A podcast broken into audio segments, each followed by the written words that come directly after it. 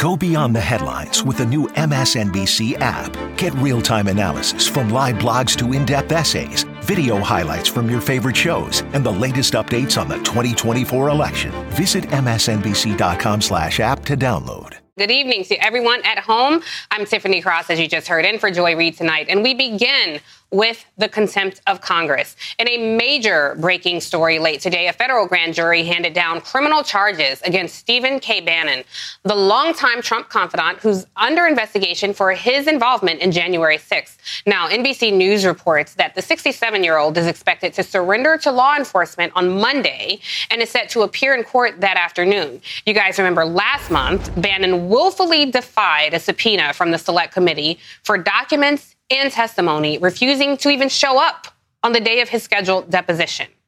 His defiance prompted a rare bipartisan vote in the House of Representatives to refer him for contempt, a vote that saw a mere nine Republicans across party lines to uphold the authority of Congress. Now, today's indictment charges Bannon with two counts one for his refusal to provide testimony, and another for failing to turn over documents. And each of these counts carries a sentence of up to one year behind bars. Now, by prosecuting Bannon, the Department of Justice is now making it very clear, even to Trump's closest allies, that they cannot weasel their way out of a lawful subpoena. Moreover, it sends a very strong message to reluctant witnesses that they face real live consequences if they don't comply. Now, this may come as unwelcome news to Trump's former chief of staff, Mark Meadows, who's been playing a dangerous game of chicken with investigators. For months now, Meadows has been snubbing the committee's efforts to secure his cooperation. And in September, he delayed his deposition, and then he denied the committee's authority by claiming executive privilege. And just today, he outright disappeared, ghosted, refusing to show up for his scheduled deposition. Now, as Chairman Congressman Benny Thompson and Vice Chair Liz Cheney said in a joint statement today, Steve Bannon's indictment should send a clear message to anyone who thinks they can ignore the Select Committee or try to stonewall our investigation. No one is above the law. We will not hesitate to use the tools at our disposal to get the information we need. A member of the January 6th committee is going to join me shortly, but first, Glenn Kirschner, he's a former federal prosecutor, and Elie Mystal is a justice correspondent for The Nation and bringer of all the fire. Elie, I'll get to you in a second. Glenn, I want to kick it off with you because, listen, this was a huge deal that happened today, and it definitely sends a strong message, like we said. However, this does not guarantee that Steve Bannon is going to cooperate. I mean, this says that you have to show up. Do we anticipate that he will still cooperate with the Select Committee and be truthful in his response? Yeah, that's a great question, Tiffany, because contempt of Congress, criminal contempt, is designed to punish Steve Bannon for the crimes he committed. Um, but the inherent contempt power of Congress is designed to enable Congress itself to enforce its own subpoenas and compel testimony. But here's where these two um, these two different vehicles begin to come together. Now that Steve Bannon has been indicted on two criminal offenses and, fa- and is facing up to two years in prison. The, the um, attorneys, the, the prosecutors at the DC U.S. Attorney's Office may decide to enter into plea negotiations with him. And those plea negotiations could take the form of look, Steve, if you plead guilty and agree to testify truthfully and fully before Congress, then we may um, recommend a sentence of probation or 30 days or 60 days or 90 days in prison. So this criminal prosecution can now be leveraged by the DC U.S. attorneys who are prosecuting the case to try to compel him to testify truthfully. Now, will he decide to take that avenue? Can Steve Bannon put three truthful words together if they might incriminate his, you know, his man, his mentor, his protector, Donald Trump? Perhaps not, but at least that's another vehicle and another avenue that's now open. Yeah, absolutely. It's open. And Elie, let's remind our viewers this is a guy who is used to lying. I mean, this whole build the wall farce that they had, he was living high on the hog on a yacht while people were giving their hard earned dollars for this extremely racist policy that the Trump administration was trying to push. Now that he's 67 um, and indicted, I think this is what people were anticipating. What is the DOJ going to do? Now that we've seen that, What message do you think this sends? Because I have to anticipate that the long list of subpoenas that the committee has come out with, all those folks were most certainly on the phone with their lawyers today. Maybe look, I'm I'm happy that Garland did something. I, I, I believe in the Sam Seaborn strategy. Let's ignore the fact that you're late to the party, embrace the fact that she showed up at all. I think this is a good move from the DOJ. I think this is a good move from Garland. But, and Glenn would know this even better than I do. Let's say Steve Bannon doesn't take Glenn's deal. Let's say Steve Bannon decides that he's going to take the weight and hold out. How quickly can we get from where we are right now to an actual criminal prosecution of Steve Bannon? Do you think we can maybe get it done by the holidays? Okay, let's say, let's say we get it done by the holidays. Okay, now it's in front of a judge. If that judge, by the way, happens to be a Trump judge that used to clerk for Clarence Thomas, but that's okay. Let's say you get it in front of a judge and he gets convicted at district court level then he appeals. Then he appeals to the DC Circuit Court, which has a bunch of Trump judges true too. So how long does that process take? Now maybe we're into Valentine's Day. Now maybe we're into March. But let's say he loses at the district court level. Well, then he appeals to the Supreme Court, where you've got six conservative justices waiting for him. And even if the Supreme Court decides that they're not going to be partisan hacks that day, if we're talking about an appeal in March or April, do they hear the case by June? No. Or does John Roberts decide that he's going to delay hearing that appeal until September or October when the Supreme Court is back in session? And then let's say he loses at the Supreme Court. Does Steve Bannon lose in like October of 2022, right before the midterm? Like, you see what I'm saying, Tiffany? Like, yeah, if that is the calculus, if that is the calculus that Steve Bannon plays, that might also be the calculus that Mark Meadows plays. There, there are lots of opportunities here for, for Trump cronies to continue to delay, delay, delay, try to get to the midterms, try to hope Republicans take over and end the select committee. And that's why Glenn's first point inherent contempt of Congress, put them in jail now make them force them to to respect the subpoena as opposed to punishing them after the fact for refusing to respect the subpoena that might have been the stronger way to go yeah, and look, I mean, that's a very scary calculus that Elie just laid out, Glenn. The DOJ took a while here. I mean, they had to needle through a lot of thorny issues here, especially if they approach this from uh, the executive privilege perspective, right? Because I'm curious, previously, there has been the case of, you know, you cannot even go after these underlings because of executive privilege. I'm curious how that's still the policy because, one, Donald Trump is no longer uh, in, in, office, he's not president anymore. Uh, and two, um, how was the DOJ able uh, to, to comply with that. You know, instead of saying, yeah, your executive privilege doesn't exist anymore, you are indicted. Well, first of all, Steve Bannon had exactly zero executive privilege rights to invoke. None. Now, we could talk about Mark Meadows, who just committed the exact same crime today for which Steve Bannon was indicted. And we can talk about whether he will have a slightly greater opportunity to raise executive privilege. But this did take 22 days, right? From the date that Congress voted Steve Bannon in contempt and referred him for criminal prosecution. And I actually think there's one data point that answers the question why did it take 22 days? Because remember, just last week, the Senate confirmed the new U.S. Attorney for the District of Columbia, former colleague of mine, Matt Graves. He's only been in the job one week. Before he arrived, there was an acting U.S. attorney, a gentleman named Channing Phillips. Wonderful guy, great lawyer. But what I can tell you, Tiffany, from inside the Department of Justice, where I spent nearly a quarter of a century,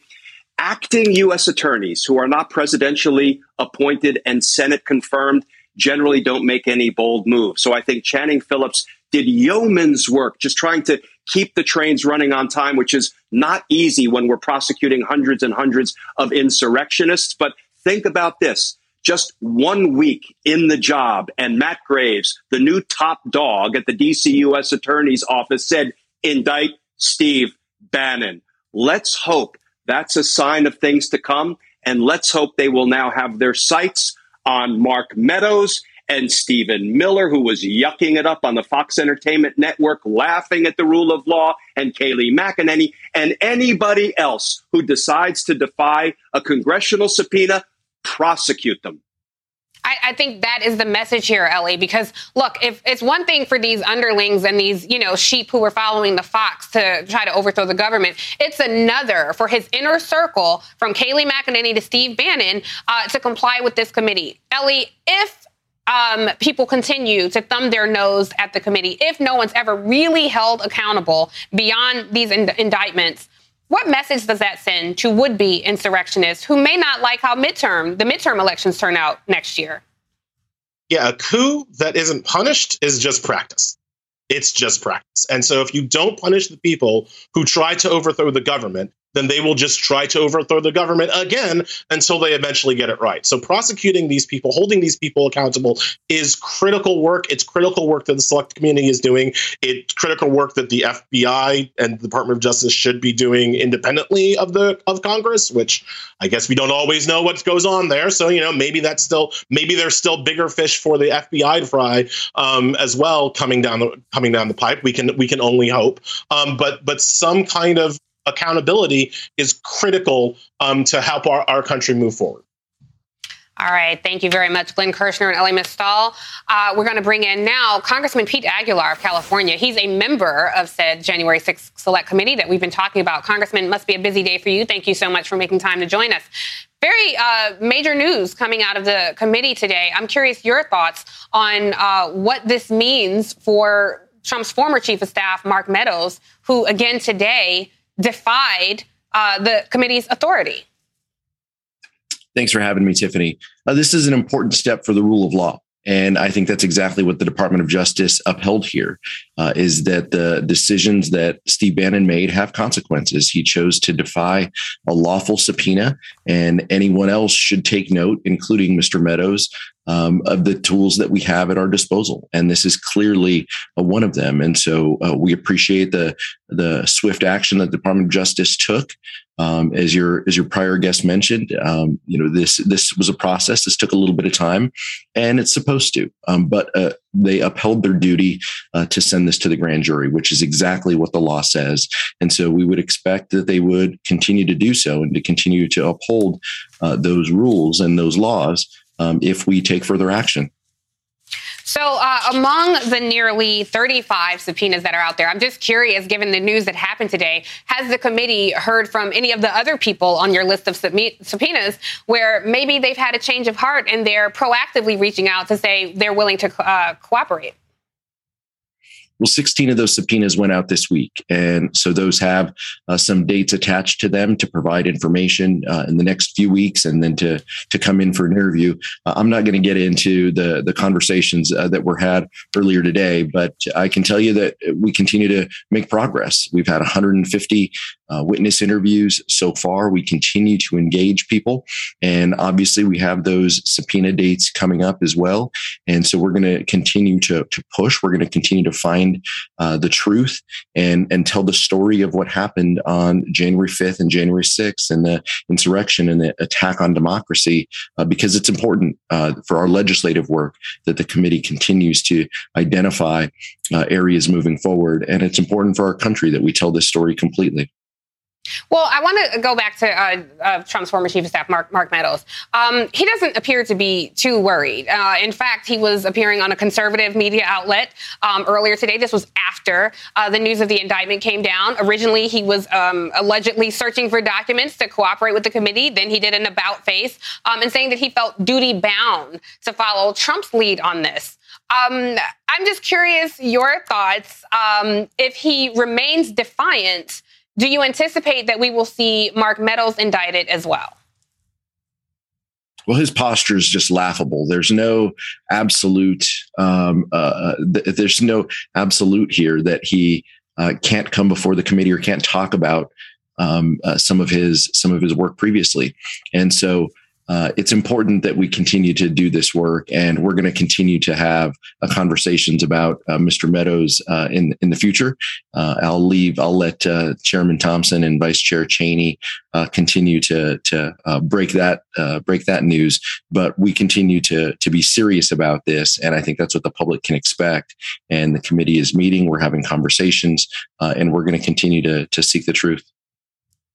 Well, your, your chairman has already uh, made some comments earlier this week and, and, said that Meadows has no valid legal basis uh, for not submitting to questioning from the committee. So we'll certainly keep our uh, eye on this developing story. And thank you so much, Congressman Pete Aguilar, for joining us on what a very busy day today is. Uh, still ahead for you guys at home, much more on tonight's breaking news. The indictment of Steve Bannon, who just hours before the DOJ decision came down, was telling his audience that Trump Republicans were, quote, taking over all the elections.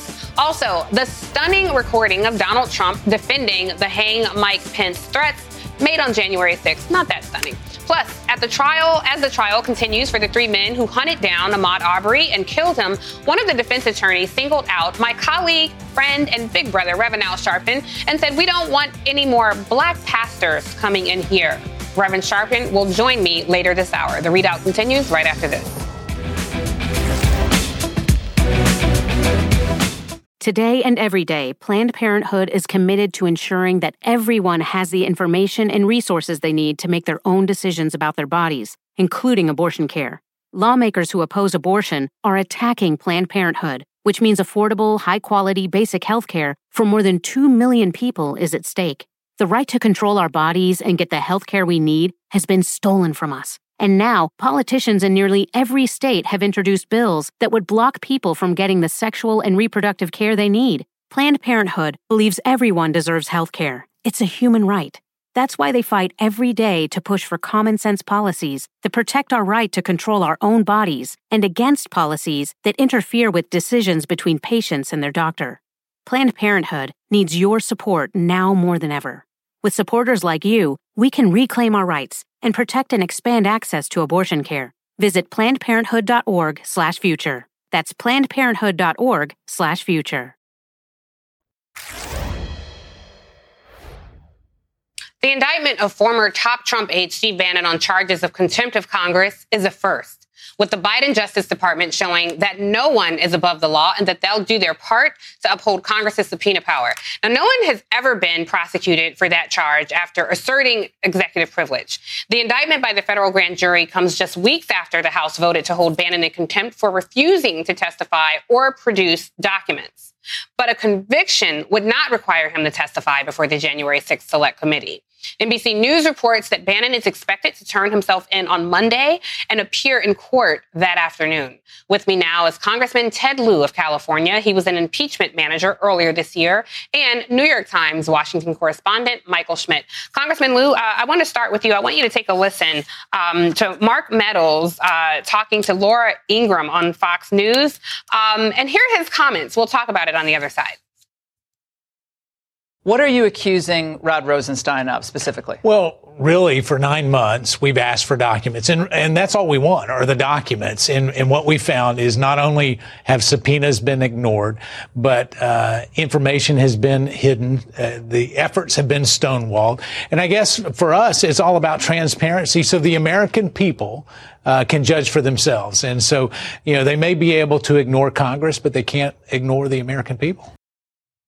Congressman, it's all about transparency for the American people. Your thoughts on Mark Meadows' words tonight, given the news and situation we're in today? Uh, thank you, Tiffany, for your question. While Democrats are delivering for the people with our historic infrastructure law, you have Republican enablers like Steve Bannon and Mark Meadows who are flouting the law. And Americans need to ask what is Mark Meadows and Steve Bannon hiding from the American people about what they said or did on January 5th and January 6th, and what did their former president do or not do on those crucial days? And the questions that uh, the committee is eager to get answered. Um, Michael Schmidt, I just I reminded the viewers in the last block, but I just want to punctuate this point. Steve Bannon is a long-established liar. Um, you remember his farce with the uh, stealing funds from the Build the Wall um, fundraiser that they were doing. Um, I, I, want you to take a listen to um, Trump's call with the Georgia Secretary of State, Brad Raffensperger, um, asking him to essentially help cheat. There's nothing wrong with saying that, you know, uh, that you've recalculated. So, look, all I want to do is this I just want to find uh, 11,780 votes, which is one more that we have. Who coordinated this call? Chief of Staff Mark Meadows. Uh, who does Trump surround himself with? Steve Bannon, a well documented liar. Um, what's your take on this situation and what message do you think, or what do you think this means for the 30 plus other people who've been subpoenaed by the select committee? Well, I, I think that the impact of this we will be able to measure by how much other people are willing to come in. The biggest problem that this investigation has is time. They want, the Democrats want this investigation to be done by the late spring, early summer of next year to make sure that they have a detailed, authoritative narrative of what happened around the election heading into the 2022 midterms. That is their goal. Now, are people like Steve Bannon able to throw a wrench in that investigation by not cooperating?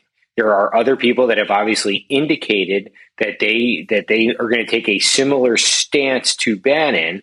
Um, they have not been as dismissive as Bannon. They have engaged the committee in some way, but but what you have here, in what we'll have to see, is that do other people fear being charged by the Justice Department like Bannon, and do they come in and participate, and do they participate in fulsome ways that illuminates the major questions around what happened in the lead up to the insurrection and during it. So the the the it's an extreme um, and and you know extraordinary measure by the Justice Department here. It is sending a clear message, but we'll have to see how much others respond to it to really know the true impact on the fact gathering of the committee.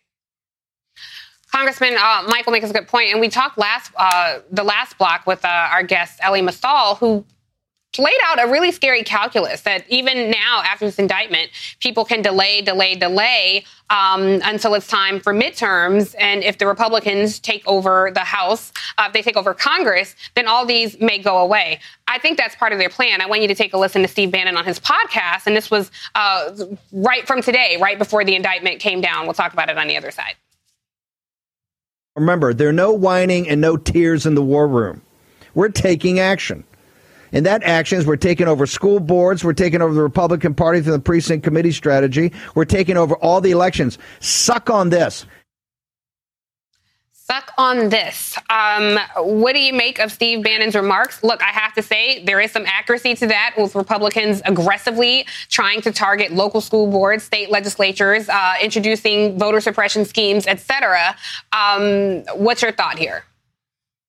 Uh, first of all, I agree with Michael and Elie that time is an issue. Uh, that is one reason I have introduced legislation to authorize the House to use our inherent contempt power and that only requires a vote of the House to change our House rules. That would let us immediately use our power to enforce subpoenas against witnesses like Steve Bannon and Mark Meadows. Hopefully, uh, the House will pass that if we don't get cooperation uh, from other witnesses. And in terms of what Steve Bannon just said, I do note that in the elections um, that happened recently, some school board members lost, some won. Uh, it is by no means uh, a Republican takeover. We do have people fighting back who simply disagree with some of the crazy things that school board candidates uh, are saying. And I think it remains to be seen whether or not you can have conservatives take over school boards. It's really a much more local issue. And I think very few people in America want to see books banned at school libraries. Well, I have to tell you, Congressman, this is something that has been going on for a long time. Republicans have used the school board as a launching pad to find their way to Congress to introduce some of these draconian uh, policies. Um, I used to work in education for a while at the National Education Association, and this was a political arm of our operation. Um, really quickly before I let you go, we're running out of time, but the DOJ has not charged anyone with contempt uh, in 38 years. Um, just before I let you go, um, what significance do you think this has um, with the committee? I mean, it feels like the wind is at their back now. Um, but again, there's a lot of legal maneuvering to happen to see full cooperation. Well, no one wants to be indicted. And the consequences for this are not only a fine, but also possible jail time. So if you're not Steve Bannon, if you're the other witnesses out there and you don't really want to go down in flames, you may just want to cooperate with the committee right now, knowing that the Department of Justice is going to indict you if you simply ignore congressional subpoenas. All right, we'll certainly keep our eye. Thank you so much, Congressman Ted Lieu and Michael Schmidt, uh, for joining us on a very busy Friday evening. And up next on the ReidOut, Donald Trump actually defends the threat against his own vice president, Mike Pence. We'll talk about that after the break. Stay with us.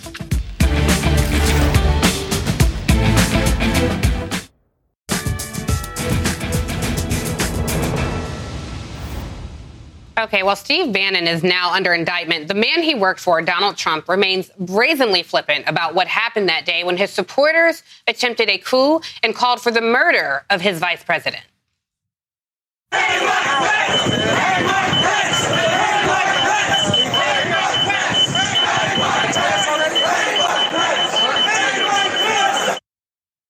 Those chilling, those chilling threats made crystal clear what would have happened had the insurrectionists laid their hands on Mike Pence that day. And now we're getting some unsurprising but new insight into the warped mind of Donald J. Trump on that very subject.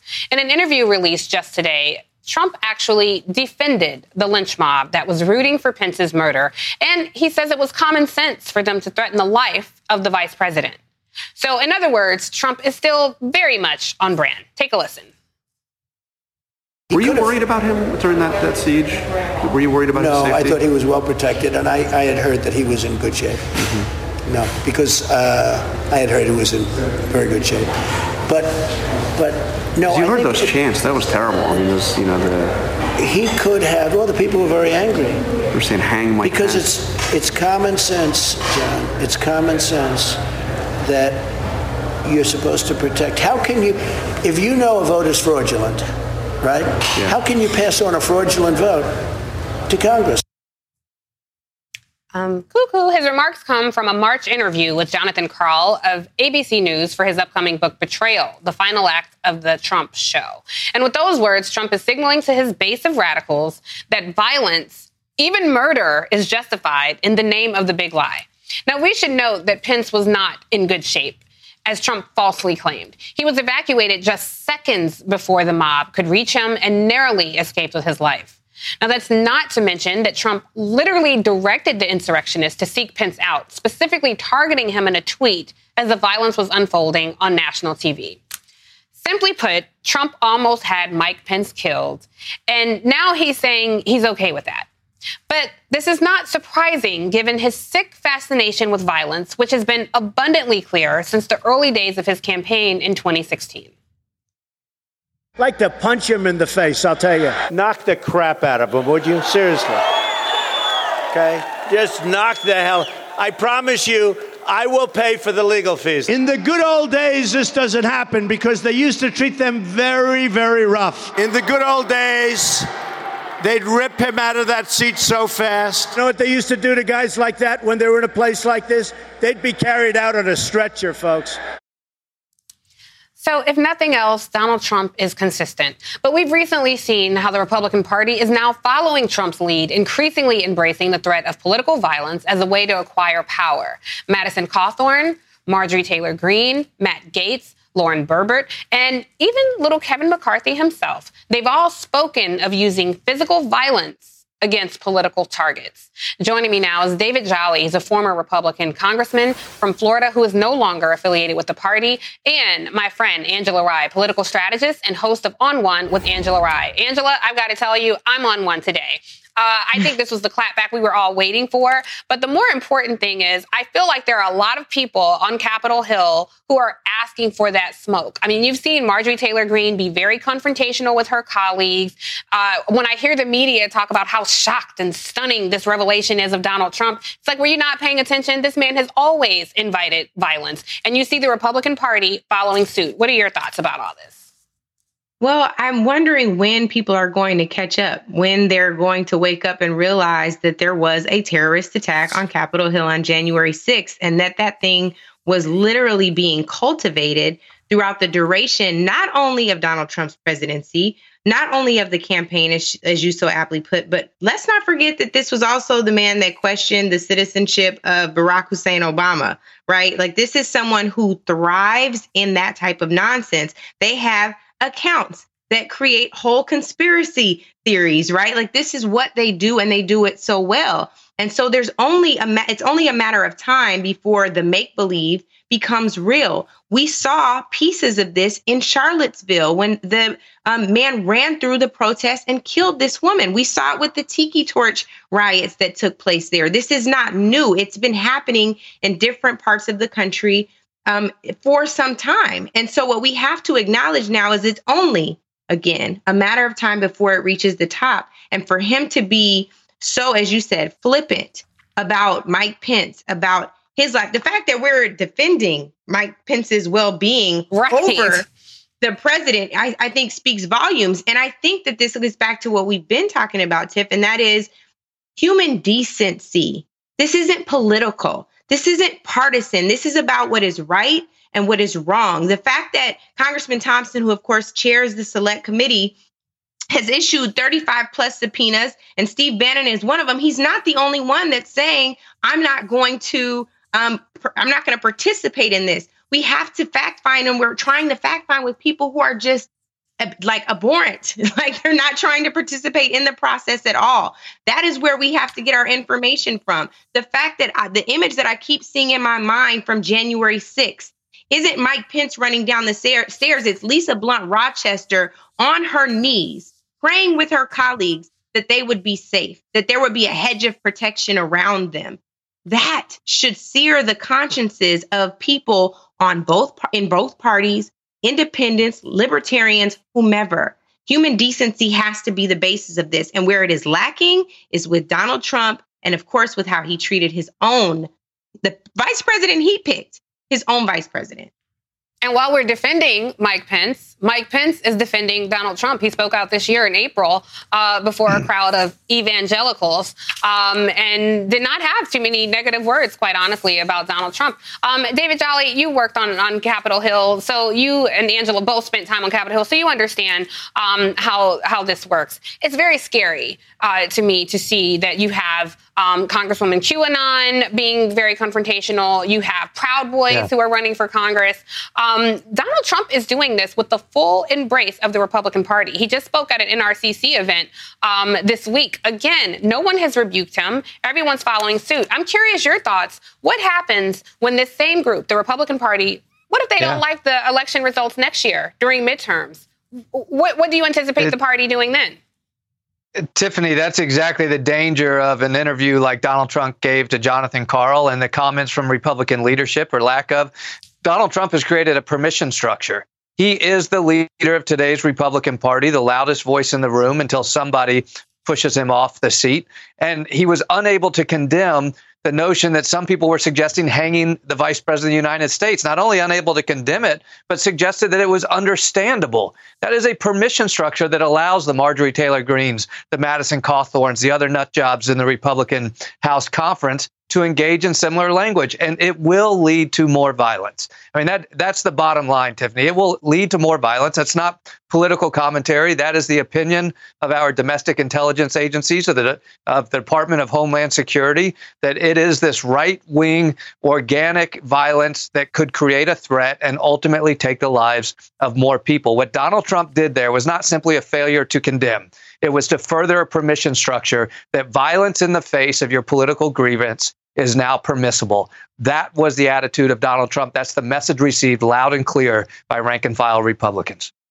And Angela, since you've uh, worked on Capitol Hill, you actually worked for uh, Chairman Thompson. Um, you're the executive director of the Congressional Black Caucus, so you know this space very well. Um, one thing that we don't talk enough about, I think, is the staff. The staff experience these things on Capitol Hill as well. So when I look at this slate of GOP candidates, you've got Sean Parnell out of uh, Pennsylvania, whose wife has accused him of excessive violence against her and their children. Uh, like I said, you've got a Proud Boy on the ballot. Um, six of the people who participated in the January 6th insurrection won elections a couple of weeks ago. I'm curious, you still talk to staff there. One, would you feel safe working on Capitol Hill, knowing these people are roaming the halls of Congress? And the staff that you still talk to, do they feel safe?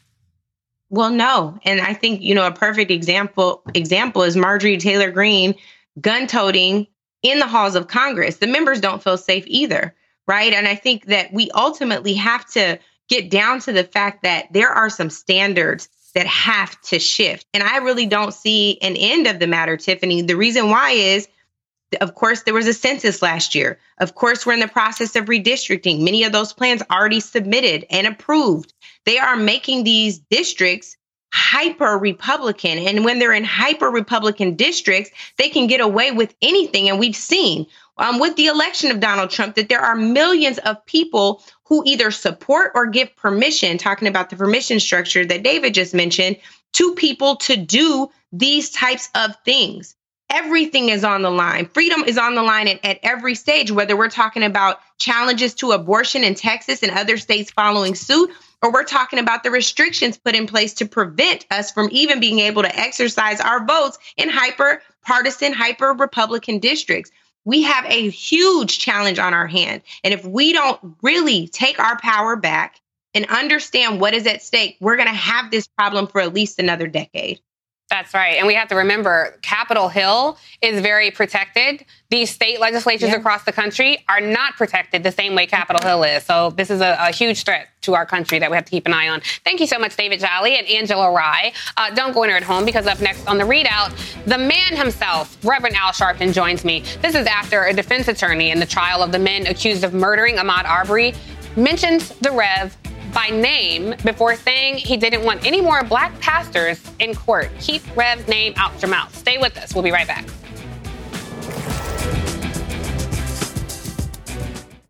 On the MSNBC podcast, How to Win 2024, political experts, former Senator Claire McCaskill, and Democratic strategist Jennifer Palmieri examine the campaign strategies unfolding in this all important election. The focus is on the voters that are not necessarily in your corner now. If Democrats are going to win in 2024, we have to be able to explain what is happening at the border and what the solutions are.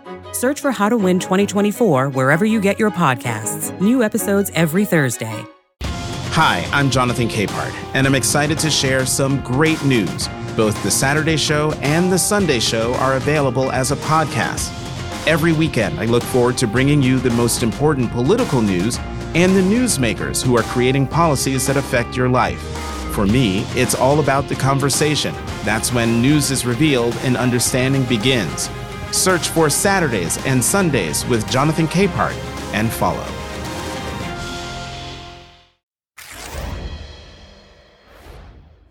Okay, there are three high profile court cases underway across the country that we're keeping a close eye on. One in Wisconsin, there's a trial of Kyle Rittenhouse, who shot and killed two people and wounded a third during protests after the death of Jacob Blake in Kenosha, Wisconsin last year. In Georgia, there is a trial of three white men accused of murdering Ahmaud Arbery, a 25 year old black man who was hunted down and killed last year while he was out for a jog. And in Virginia, there is a civil case under, underway against neo Nazi and white nationalist groups that organized the Unite the Right rally in Charlottesville in 2017. You guys remember that rally ended in violence with the killing of Heather Heyer. Central to all these cases is race and racism in this country, something we're seeing play out inside the courtroom itself.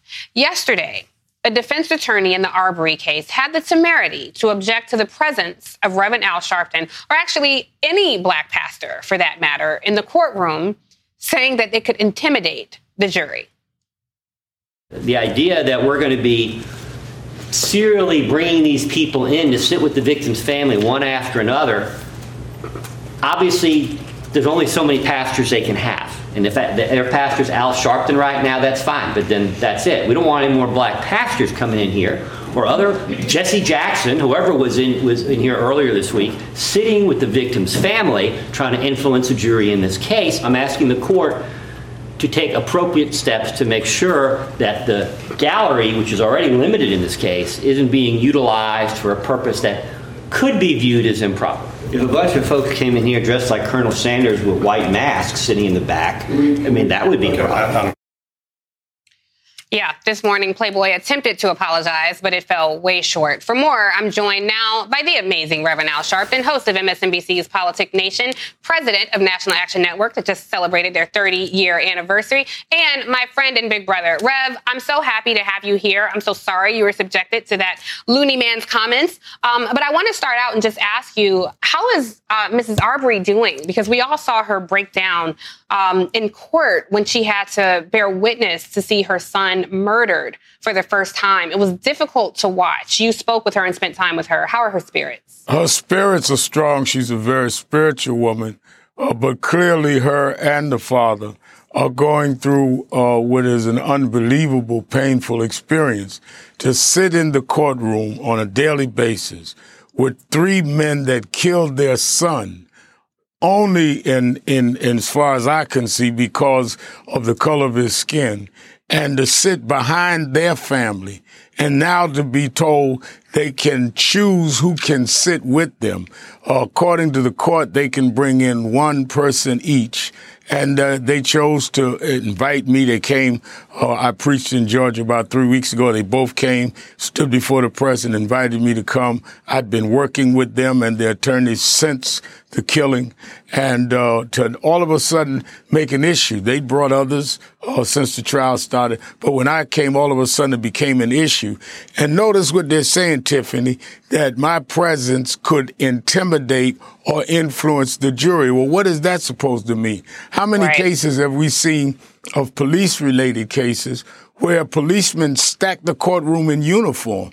We sat on the back row of the court having no disruption, how is that influencing and intimidating anyone other than the same way those three men are on trial feeling that uh, that uh, Mr. Arbery uh, was in somehow intimidating walking through a, a construction area that is building a house. It is blatant racism. And his so-called apology today said if someone was offended, like not right. even recognizing the blatant racism of his statement that I don't want any more black pastors. Well, we're going to bring plenty there next uh, Thursday, the 18th, because I'm coming back, and there's going to be a lot of ministers with us for a prayer vigil to stand with this mother and father to say they're not alone let it be known the doors of the, uh, the, doors of the church are open in Georgia uh, when you return. Happy to hear it. You know what's a lot scarier, Rev, than black pastors? Three white men chasing you down with a gun. I want you to take a listen to the 911 call um, from the gentleman who who called the authorities when he uh, allegedly saw Ahmaud Arbery in the house. We'll talk about it on the other side. There's a guy in the house right now. It's a house under construction. Okay, do you know do you have your address or the other that house's address? Uh, right at uh, 219 or 220 Satilla Drive. And you said someone's breaking into it right now? No, it's it's all open. It's under construction, and he's running right now. There he goes right now. Okay, what is he doing? He's running down the street. Oh,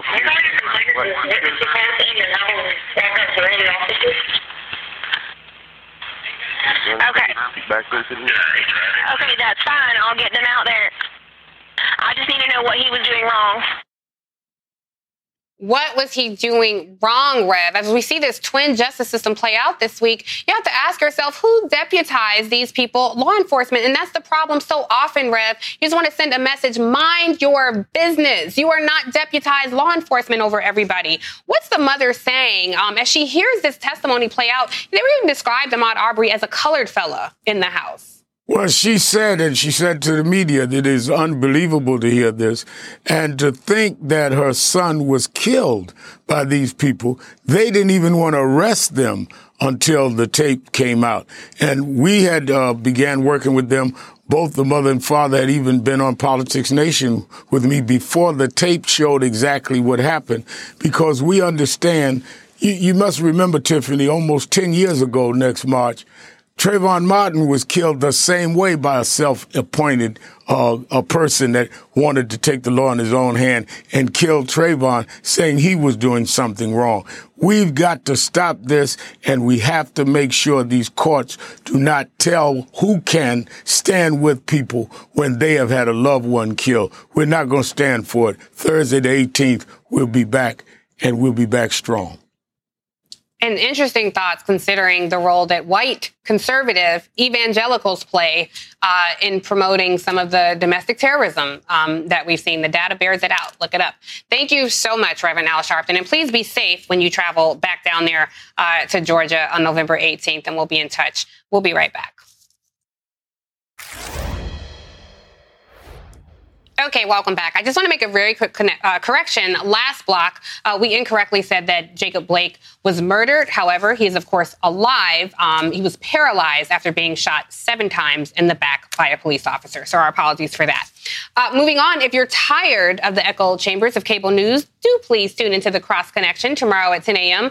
We disrupt the monotony, and it is unapologetically for the culture. Tomorrow is no different. You know how you've heard people say that our country is so divided, and they come up with all types of political euphemisms as to why?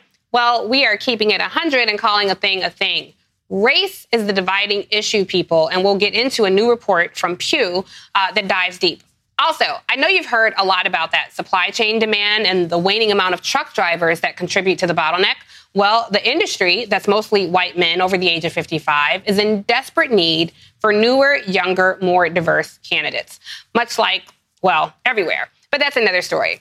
And puff, puff passed the pardon because Senator Elizabeth Warren is pressing President Biden to issue blanket pardons to non-violent cannabis convictions. So let's be blunt the chronic problem of over incarcerating people needs to be weeded out of the criminal justice system.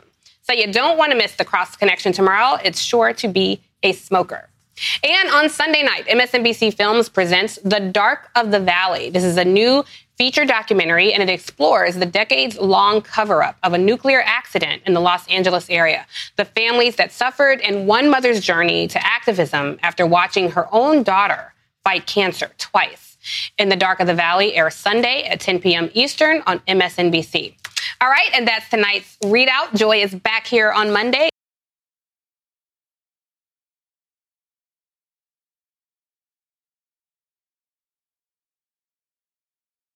When news breaks, go beyond the headlines with the new MSNBC app. New developments in the legal drama surrounding former President Donald Trump. Get real time analysis from live blogs to in depth essays, video highlights from your favorite shows and hosts. Lots of news of all kinds going on right now. And the latest updates on the 2024 election. The rematch is on. It's Trump Biden Part 2. Go beyond the what to understand the why. Download the app now at msnbc.com slash app.